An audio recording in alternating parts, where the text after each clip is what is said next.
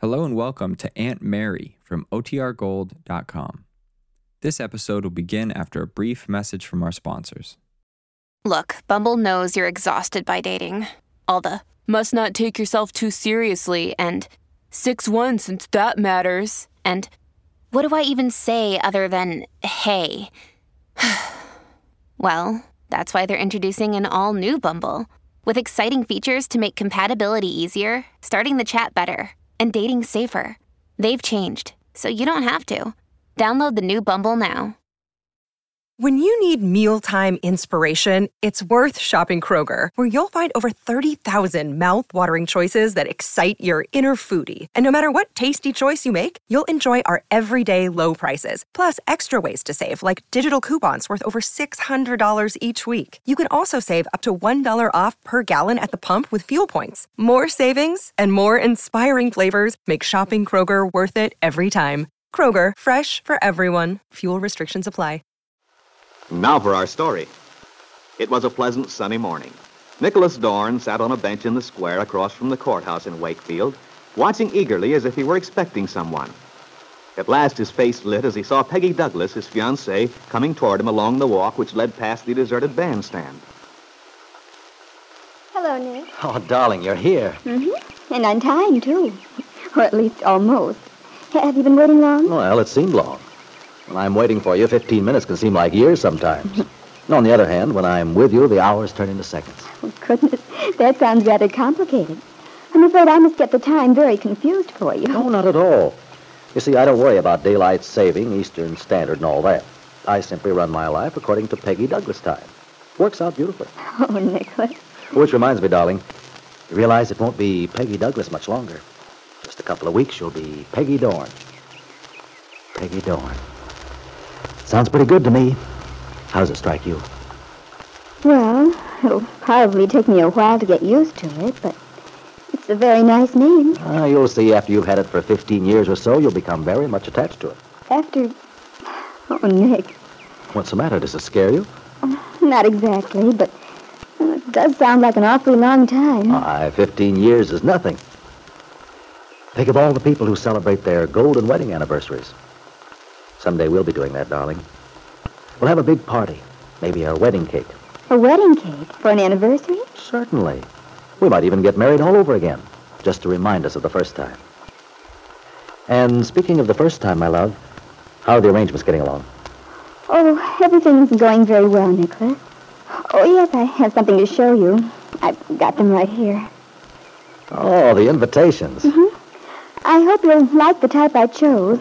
They had a lot of fancy English kinds with curly cues, but this one was so nice and simple.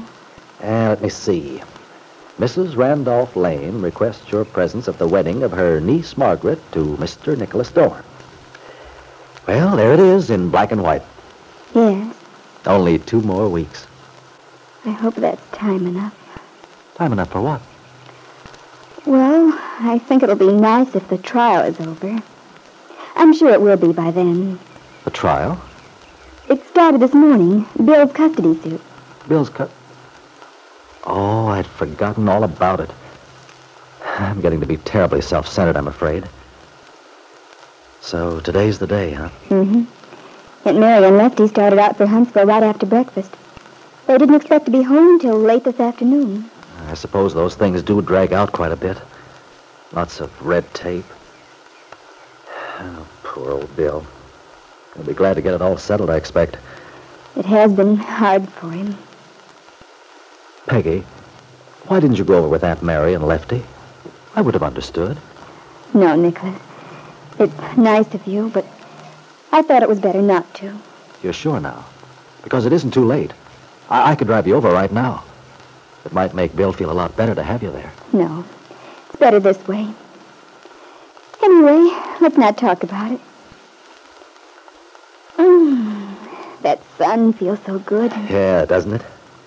But maybe you'd like to pop in somewhere and have a cup of coffee. No, let's just sit here. You know, Peggy, I. I had a dream about you last night. Did you? I hope it was a happy one.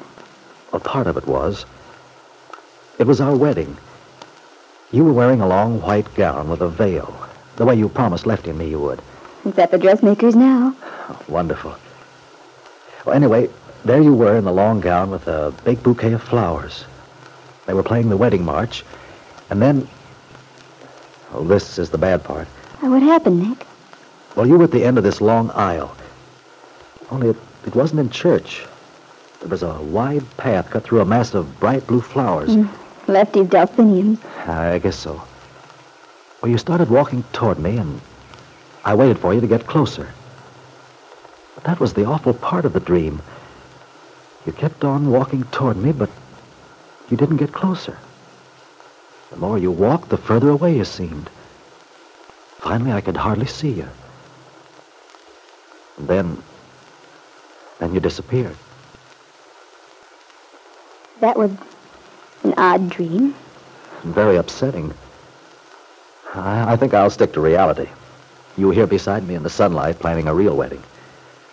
Thank goodness when the real wedding comes off, you'll be on Lefty's arm. He won't let you do any disappearing act. You say that as if you think I want to disappear. I don't know, darling. Sometimes you do drift away. Well, I can assure you that I won't disappear into the mist somewhere. No, I hope not. But today, for instance, I have the feeling that your mind is over there in Huntsville, rather than here with me. I admit, Nick, I have been thinking about it.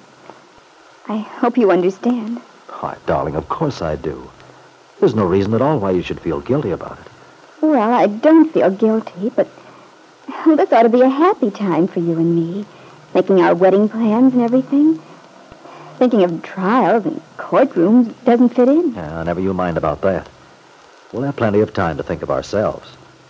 We can spare a few moments to worry about Bill. You see, Nick, the baby is all Bill has now. The only reason he has for going on. He's given up so much on account of his son. I know. You're thinking that if it weren't for the baby, things might have been different for you and Bill. And for you and me. Oh, I wasn't thinking of it personally, really, Nick. It's just that it does seem so unfair for Kit to have the baby. If she doesn't really care about it. And it would mean so much to Bill.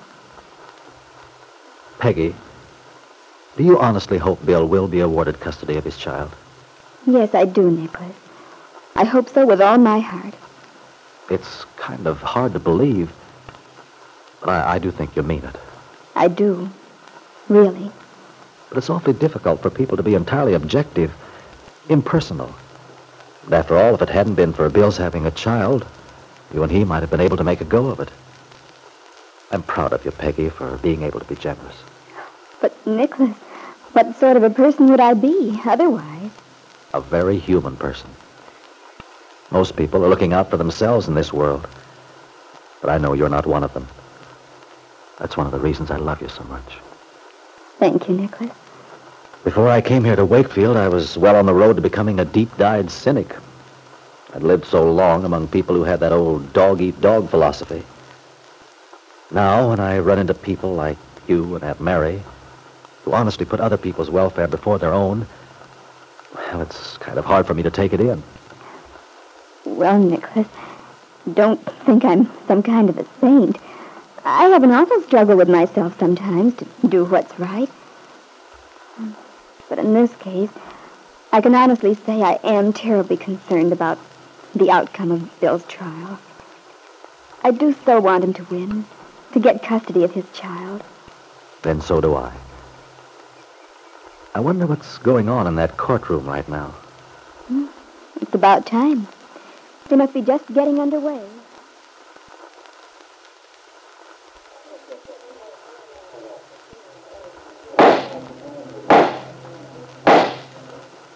Members of the court will please rise. People stood tensely, facing the flag. The various people whose lives were to be vitally affected by the outcome of the trial felt the solemnity of the moment. On one side, Ben Calvert stood, flanked by his daughter Kit, the defendant, and his wife Jessie. On the other side, toward the rear, was Aunt Mary Lane, with Lefty Larkin beside her. Bill Meade stood in front, the tall, square figure of Angus McKillop, his attorney, looming nearby. While Ben Calvert's well-dressed attorney from Chicago, Mr. Farnsworth, had arisen from a small table to the right. In the presence of the flag of the United States, the Superior Court of the State in the County of Wakefield is now in session. And so Bill Meade's suit for custody of the baby boy he believed to be his son began. The case of Meade versus Calvert.